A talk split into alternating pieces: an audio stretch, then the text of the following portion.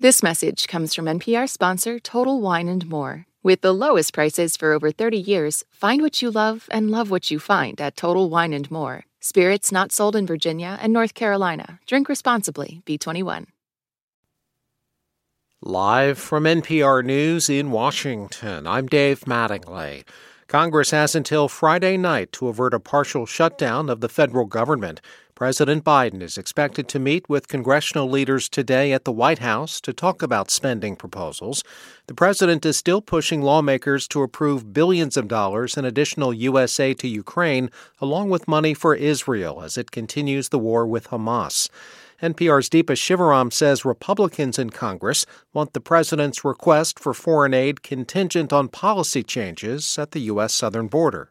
The White House says the president wanted to bring together the bipartisan group of leaders because the need for aid is urgent. But officials stress that the negotiations over the request are still ongoing. White House Press Secretary Karine Jean Pierre says Congress should act quickly on the measure.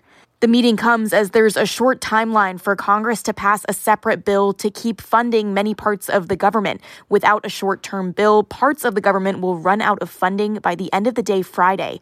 Deepa Shivaram, NPR News. The Republican presidential candidates are campaigning in New Hampshire ahead of next week's primary in the Granite State. As Anthony Brooks with member station WBUR reports, former President Donald Trump is coming off a decisive victory in this week's Iowa caucuses. Trump rallied supporters, many of whom wore red MAGA hats, in the town of Atkinson. He touted his landslide victory in Iowa and said with their help, he can also win next week in New Hampshire.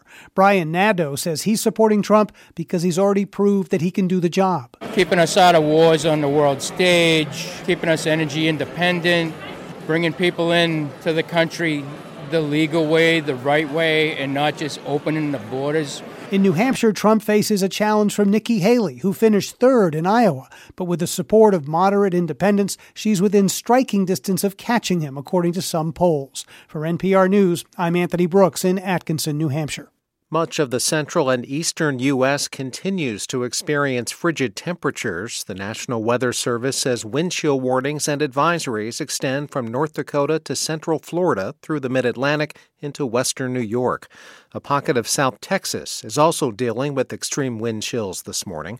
Snow is in the forecast for a half dozen states in the west, including Washington, Idaho, and Montana. The wintry weather has been delaying or canceling thousands of airline flights this week, especially in the Northeast, including airports in New York and Boston. France and Qatar say they've brokered a deal between Israel and Hamas. It will allow a shipment of medicines to reach those being held hostage by the militant group. The medicines are being delivered to the International Red Cross, which will then give it to Hamas. The medicines have already arrived in Egypt. This is NPR News from Washington. Health officials in California say they're no longer recommending people isolate for five days after testing positive for COVID 19. Kevin Stark with member station KQED says the updated guidance differs from that of the federal government. New state guidance says if you test positive for COVID, you should stay home until symptoms are mild and improving, and until you no longer have a fever for 24 hours. Health officials say the earlier isolation recommendation was meant to reduce the spread of a virus in a population with little immunity. Now, they argue, many people are vaccinated or have some natural immunity from being infected. However, the federal government still recommends those with a positive test stay home and isolate for at least five days. At least one school district has responded to these changes. Students in Oakland who test positive for COVID are no longer required to stay home as long as they don't have any symptoms. For NPR News, I'm Kevin Stark in San Francisco. A federal judge is blocking the proposed merger of JetBlue Airways and Spirit Airlines. Judge William Young says the Biden administration has shown the deal would result in less competition in the airline industry and higher fares for passengers. JetBlue had offered $3.8 billion for Spirit.